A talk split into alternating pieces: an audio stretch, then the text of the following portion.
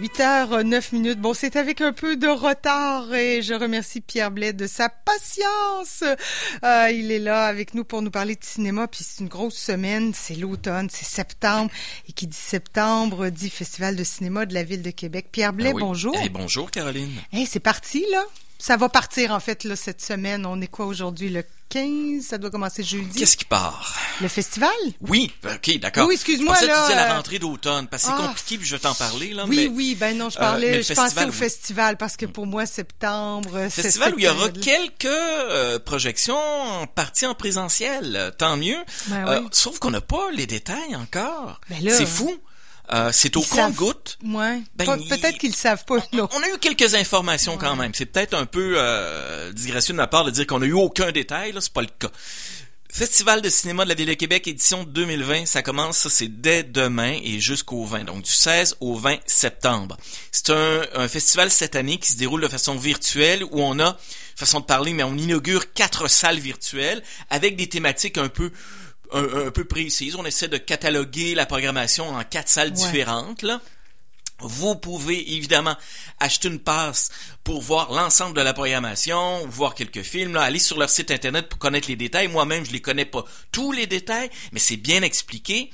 Et il y a des films dont on fait les avant-premières pendant le festival. On pense, entre autres, à Nadia Butterfly qui ouvre le festival. Il y aura La déesse des mouches à feu. Ce sont 2 films qui vont prendre l'affiche au cinéma dans les 2 prochaines semaines, 2 films québécois. Il y a aussi, évidemment, des films étrangers, là. Il y en a pour tous les goûts. Cela dit, entre autres, pour les 2 titres que je viens de te nommer, Caroline, il y aura des avant-premières au Cinéplex Odéon. Donc, il y aura de la place pour les gens qui veulent y aller en personne.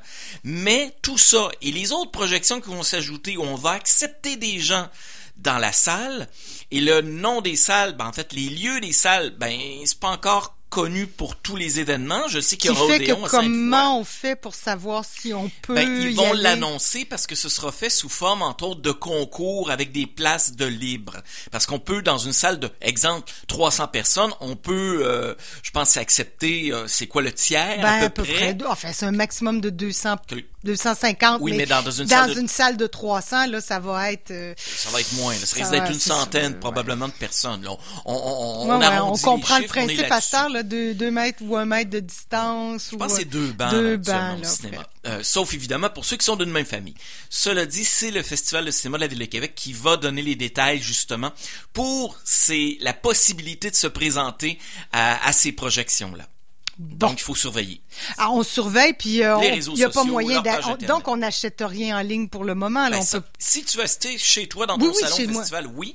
Mais pour l'instant, salles, non. Pour parce que le festival, c'est quand même ça qui est le fun d'être en salle. Mais bon, cette année étant particulière. Mais ça commence demain. Donc, si vous êtes intéressés, surveillez sur la page Facebook du festival, entre autres.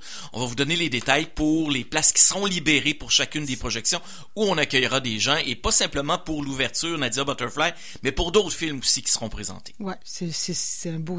Ben voilà. C'est une belle expérience d'être en salle.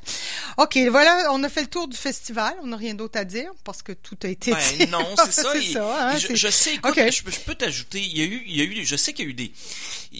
on a beaucoup cogité sur la façon dont on pouvait présenter le festival cette année. Puis je te donne un exemple à quel point c'est compliqué. Il y a une recrudescence des cas de COVID. Pas des morts, pas des hospitalisations. C'est ce qui est très positif en ce moment à Québec. Mais les cas, un peu partout dans la province, ça a été haussé, et avec ça, il y a la santé publique qui s'inquiète. Ben oui. Et ça fait en sorte, entre autres, que la semaine dernière, il y avait des événements en fin de semaine dernière. Je pense à La Vie est belle, qui est un collectif de cinéastes. Je pense à Kinomada, qui voulait faire justement des activités extérieures, des projections extérieures, puis ils ont annulé carrément. Là. Et là, oui, c'est ça. Là, on est en zone jaune. On parle possiblement qu'on devienne orange cette semaine, nous, ici, à Québec. Est-ce que ça pourrait compromettre le festival? Je pense pas, parce qu'on est bien organisé quand même. Puisque c'est à l'intérieur que les normes sont respectées. Et à l'extérieur, on a eu quand même une crainte, justement, à cause de la hausse des cas. Mais bon, je suis pas à la santé publique. Écoute, c'est pas ça. Non, on parle cinéma. Ouais. Restons là-dedans. Je pense qu'il faudrait vraiment qu'il y ait des cas. Tiens, on fait nos gérants d'estrade là ce matin. Il faudrait vraiment qu'il y ait une hausse des hospitalisations pour qu'on décide, exemple, de dire, hey, les restaurants puis les cinémas là, oh, on met le pied sur le frein. Et c'est sûr, on va cibler peut-être des endroits plus précis. C'est pas dans les salles de cinéma qu'il y a des éclosions, rappelons-le. Nomadland, disons-le en français ou en anglais, est le grand gagnant de la Mostra de Venise. Ben, ça, c'est le gros festival de l'automne avec celui de Toronto, la Mostra de Venise, et celui qui a gagné le Grand Prix cette année, c'est Nomadland avec Frances McDormand, comédienne extraordinaire. Ah, qu'elle est bonne. Ce film-là, c'est de la même réalisatrice qui nous avait donné The Rider. Elle est sur une lancée. Elle réalisera en 2021, on verra, The Eternals, un film de l'écurie Marvel. Sauf que Eternals, c'est un film de super-héros, tandis que dans le cas de Rider et celui qu'elle vient là de lancer, Nomadland à Venise, c'est des films intimistes. Hein? On parle d'une femme, un personnage joué par Frances McDormand qui traverse une partie de l'Amérique. Elle a pas trop d'emploi, elle a pas de résidence fixe. Donc Nomadland le dit d'ailleurs un peu, un pays de nomades. Et ce film-là sortirait en salle au début du mois de décembre pour l'ensemble de l'Amérique du Nord. Donc on va surveiller ce film attentivement. OK, super, moi je l'adore. Dans nos décès de la semaine, il y en a eu un gros. Diana Rigg. Oui, qu'on a connu au cinéma, entre autres, moi c'est un souvenir d'enfance, mais Au service secret de sa majesté, le James Bond qui mettait en vedette George Lazenby, c'était la James Bond girl et la seule de l'histoire qui se mariait avec James Bond. Ah ouais, mais sinon, pour les gens qui sont un petit peu plus vieux que moi, ils ont sûrement regardé attentivement une série que j'ai regardée, mais distraitement, j'étais très jeune, c'est Chapeau Melon et Botte de cuir. Ben moi, au titre extraordinaire, il y avait une version. C'est là qu'on voit un petit peu qu'on a une différence d'âge. Toi, t'as plus peut-être regardé ça que moi, c'était au début des années 70 que c'était encore diffusé, je pense, à TVA. C'était tellement britannique. Ah oui. Elle avait des robes extraordinaires, Diana Rigg, on l'a vu dans Game of Thrones. Oui, c'est ça, j'adorais ces petites robes courage un peu. Controverse autour du film Mignonne sur Netflix. Ça brasse encore. La réalisatrice qui est d'origine africaine, t'as vu ça, hein? Ben oui, on demande aux gens de se désabonner. Oui, parce que le film Mignonne ou la version anglaise Cuties, la campagne de promotion de Netflix, lorsqu'elle a acheté les droits du film qui avait été présenté à Cannes pour une distribution mondiale, notamment aux États-Unis, la campagne de promotion montrait des images du film, mais c'est des jeunes filles, hein, très jeunes, pas les adolescents, qui participent à des concours 8-10 ans, de danse et de beauté, puis qui se balancent les fesses. Et la réalisatrice voulait dénoncer l'hypersexualisation, parce que des concours réellement qui se déroulent dans quelques pays. Ça existe aux États-Unis, c'est très fort. Sauf que de le montrer, les Américains, probablement, il y en a qui n'ont pas vu le film, puis qui ont juste vu la bande-annonce ou encore l'affiche du film, ils ont dit, on encourage la pédophilie, on encourage les pédophiles, on encourage ces jeunes filles-là à nous les montrer de façon sexiste, épouvantable, retirez-moi ça. Et en même temps, on dénonce ça d'un côté. Oui, mais on dénonce en le montrant. Puis j'avoue que c'est un sujet chaud. Si on le montre... Ouais, ben c'est comme la pornographie. Tu sais, c'est documentaire sur la pornographie, oui, puis qu'on dénonce la pornographie. Si on le dénonce dans un film et qu'on montre des scènes explicites, ben oui, la personne peut être excitée de voir des scènes explicites. Oui, mais le but, c'est de le dénoncer. Et on est coincé un peu là-dedans et ça crée un tabac aux États-Unis, alors que dans d'autres pays, pas du tout. On comprenait le principe où on faisait pas de cas. Ben, c'est un miroir, hein. C'est le principe de se faire lancer en pleine face.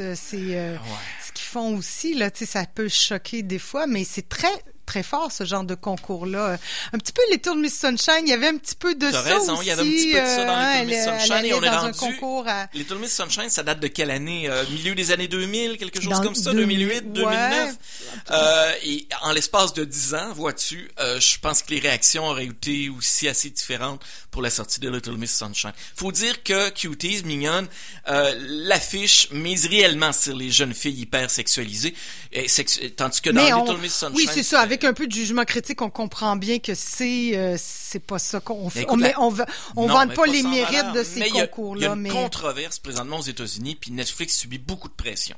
Bon, je sais pas, est-ce qu'on parle de l'enlever, de le retirer en même temps? C'est ce qu'on désire. Netflix a décidé de s'expliquer, a donné la parole à la réalisatrice pour dire mais pourquoi vous avez fait votre film? Dites-le à ceux justement qui ne comprennent pas et qui, il faut le dire, pour la plupart ont jamais regardé le film non plus. Ben de toute façon, c'est ça. Mais il y a peut-être on est dans cet état-là d'extrême droite. La campagne de pub de Netflix autour du film a assurément été maladroite là-dessus. Il y a peut-être ça aussi, probablement que j'ai pas vu, j'ai vu les affiches, c'est tout, puis effectivement, sur le coup, je fais OK. Mais... les petites filles sexy. Mais oui, des petites filles. Les Oscars seront plus exclusifs, mais exclusifs. C'est toujours exclusif. C'est pas positif. Autour de 2024. Au 2024, on annonce pourquoi ça à l'avance. C'est si long que ça? Je pense qu'on veut donner le temps à Hollywood de s'adapter. Et s'adapter pour le mieux, ça pose des questions. Moi, quelqu'un faisait une blague, je pense, sur Internet récemment, parce que quand on parle d'être plus inclusif, c'est-à-dire que on veut favoriser dans les mises en candidature des films, dans les mises en nomination, on veut favoriser des films qui feraient de la place aux minorités, aux femmes, aux différentes ethnies, aux asiatiques, aux handicapés, on peut pas être contre la aux transgenres et tout là. Oui, ça va faire beaucoup de monde. On peut pas être contre la comment on dit ça l'expression, on peut être contre la vertu. Merci. Vertueuse que tu es, Caroline. Oui, on peut pas être contre la vertu. Sauf que quelqu'un disait en blague, imagine le parrain de Francis Ford Coppola en 2024, un monde violent d'hommes blancs italo-américains. Non, c'est pas... Bon, ça jouerait contre lui. En tout cas, regardez, j'en parlerai pas plus. D'où l'idée de le mettre ça en 2024, peut-être le temps de gérer les... Puis tu sais, si on fait une catégorie inclusive... Est-ce que c'est le rôle des Oscars à Hollywood de mettre des balises? C'est un festival, façon de parler, c'est un festival, c'est une soirée de gala, de récompense de films. On sait que c'est pipé dans certains cas parce que on favorise le cinéma américain un peu grand public, mais au-delà de ça, on est censé favoriser le talent. Alors, à ce compte-là, ce qu'il faudrait plutôt faire, c'est de les subventionneurs, peut-être, qui ont un bon projet qui inclut une catégorie, le film le plus inclusif de l'année, ou je sais pas, mais... D'handicapés mentaux ou de gens qui sont queer ou peu importe, mais c'est à la base, il faut que les gens puissent les réaliser, ces bons films-là, aussi, et avoir des subventions. Oui, dans certains cas, ou pas être censuré, avoir une diffusion en conséquence. Ouais, parce qu'hier, je pensais à ça, parce qu'hier, je faisais une entrevue avec Elsa Kefart sur Slax, puis moi je lui posais la question, écoute, un film d'horreur, comédie d'horreur comme ça, une paire de jeans tueur en série, c'est ça, comment tu sais, j'ai dit, t'as réussi à avoir des subventions quand même, parce que j'ai attendu le bon moment, il y a ça aussi, tu sais, j'ai attendu que les bonnes personnes soient là pour avoir la subvention stratégique. C'est encore difficile pour le cinéma d'horreur au Québec, au Canada. Donc. Alors oui, il y a une question de timing, de subvention. Et Slack s'est présenté entre autres au Clap, c'est actuellement au cinéma. Oui. Voilà, il y a même en version française. Ouais, c'est moins bon. Là. Moi, je l'ai pas dit hier à la réalisatrice. Le doublage. Le doublage, c'est pas terrible. Faut le voir. Si vous comprenez un peu l'anglais, puis je pense que c'est assez facile à comprendre, là. Oui. Voyez-le en version originale anglaise, c'est bien mieux. Eh ben, parlons-en justement de cette sortie en salle, mais pour vendredi de cette semaine. Oui, et si Nadia Butterfly, demain, fait l'ouverture du Festival de cinéma de la Ville de Québec, il arrive en salle dès vendredi. C'est un film de Pascal Plante. C'est son deuxième long-métrage après Les faux tatouages. Pascal Plante, qui est originaire de Québec, vit à Montréal. Il vit du cinéma depuis quelques années déjà. Il n'est pas juste réalisateur, il travaille souvent dans d'autres rôles pour d'autres productions. Nadia Butterfly suit une nageuse, une réelle nageuse québécoise, une athlète qui s'improvise, très bonne en passant à l'écran, qui s'improvise, c'est Catherine Savard. Je la connais pas, parce que... Qui s'improvise actrice et qui joue son propre rôle en son sens, où elle joue le rôle de Nadia, ça c'est fictif, mais qui s'en va aux Jeux Olympiques de Tokyo, qui devaient avoir lieu cette année, pour participer à des compétitions. Plusieurs compétitions, parce qu'elle est dans plusieurs catégories de natation. Elle, sa spécialité, c'est le butterfly, la nage papillon, d'où le titre du film. Et on va passer, j'essaie de me souvenir, un 48 heures avec elle à Tokyo. Comment elle vit ça? Pas simplement d'un point de vue d'athlète dans le sens compétition. Oui, on va voir un peu de compétition, mais beaucoup ce qu'il y a autour pour les athlètes olympiques, le village olympique, les sorties nocturnes où ils découvrent Tokyo également. Donc ça, c'est intéressant. C'est un film qui rappelle un peu Lost in Translation avec Bill Murray, au sens où il se passe pas grand-chose. Il n'y a pas une trame narrative très forte. C'est un film d'atmosphère, si je puis dire. J'aime ça, moi. Nadia Butterfly, ça arrive en salle dès vendredi. Pas évident non plus de trouver une comédienne. À la limite, s'il avait dit, je trouve une comédienne qui nage le papillon aussi bien qu'une nageuse professionnelle. Il aurait fallu s'entraîner un peu. Je l'ai rencontré cette semaine. Puis Pascal a déjà été... Il a déjà fait la compétition de nage avant de s'intéresser au cinéma. Je pense que c'est ça qui l'allumait. C'est ça qui l'allumait. Cette semaine, il y a juste 2 autres longs métrages qui prennent l'affiche vendredi. Donc, ça s'écane parce que souvent, c'est 6 à 7 nouveautés. Il y a un documentaire qui s'appelle « Sœurs, rêves et variations ». sur deux artistes montréalaises qui sont d'origine islandaise, qui sont réellement marginales. Dans la marge du côté de Montréal, j'avais jamais entendu parler d'elles. Et on a fait un documentaire sur des artistes? Elles. Oui. Une qui joue de la musique et l'autre qui fait tout ce qui est la mise en scène, les décors, les costumes, les éclairages. Donc, beaucoup plus... scénographe, des arts, scénographe. Ben oui, art visuel, intervention, scénographe. Donc, elle navigue là-dedans. Donc, les deux se complètent. Puis, ils font des interventions du côté de Montréal, des performances artistiques. Et ils nous racontent, dans le film, on les suit, tout leur processus de création et tout ce qui les relie à leurs origines islandaises à cause de leur grand-mère qui chantait.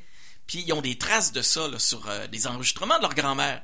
C'est charmant. Ben oui, on les aime, les Islandais. Hein? On a une affinité avec eux autres. Et finalement, de Nest, avec...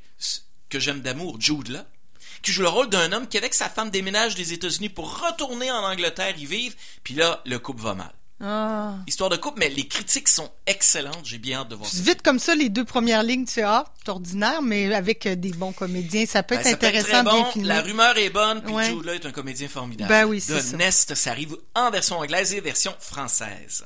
Et des vidéos sur demande maintenant, parce qu'il y en a encore pas mal. Tout à fait. Blackbird, avec une comédienne que j'adore également, comme Jude Law, c'est Kate Winslet.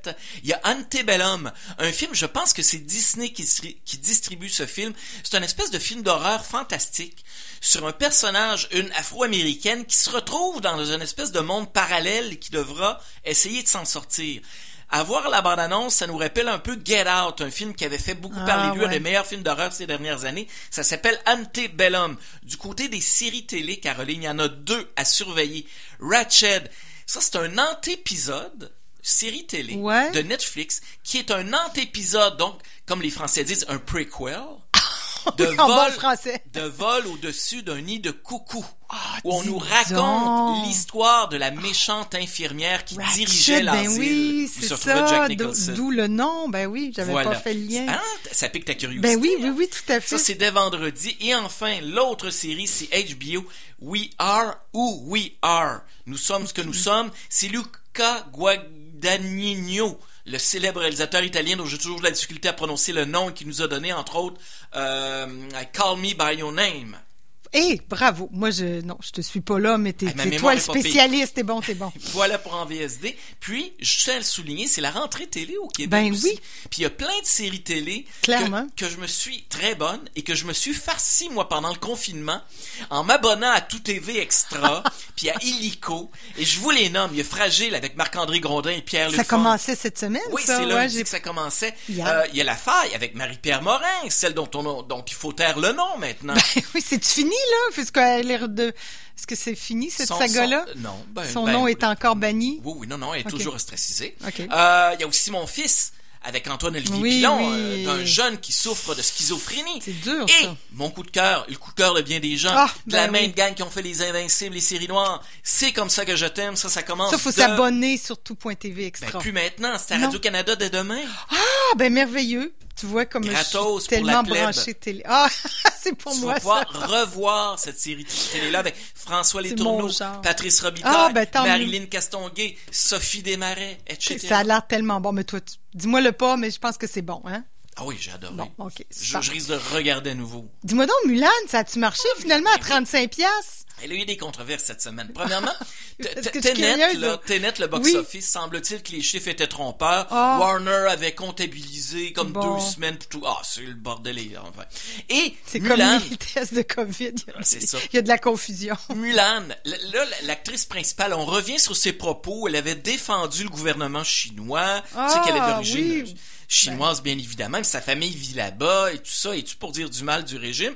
Mais en Chine, on a sorti le film au cinéma, contrairement en Occident, où c'est uniquement possible de voir Mulan sur la plateforme de Disney pour un coût de 35$ si on est déjà abonné. Ben, en Chine, on a sorti le film en salle, puis ça marche pas très fort. En Chine, ce qui marche présentement, 300 millions au box-office. 300 millions. Un film sur la Seconde Guerre mondiale, sur la bataille entre les Japonais et les Chinois. Et ce film-là, qui est un film chinois d'origine, il fracasse tous les records en ce moment pour cette année du côté des cinémas en Chine. Alors que Mulan, un film de Disney au cinéma? Ah bon? Ouais, ben Disney, peut-être pas la cote. Disney cache ses chiffres présentement sur la vidéo sur demande, sur sa... Ouais, ben c'était ça, j'étais curieuse. Parce que est-ce que le film fonctionne à 35$? Moi, je prédis un échec de ce côté. Ben, j'aurais peut-être tort, mais je pense qu'ils auraient fait mieux de le sortir au cinéma, puis par la suite sur leur plateforme. On verra. Pierre, je pense que je suis de ton avis. Mais bon, je sais que je suis de ton avis, mais je ne sais pas la réponse. Merci beaucoup, Pierre.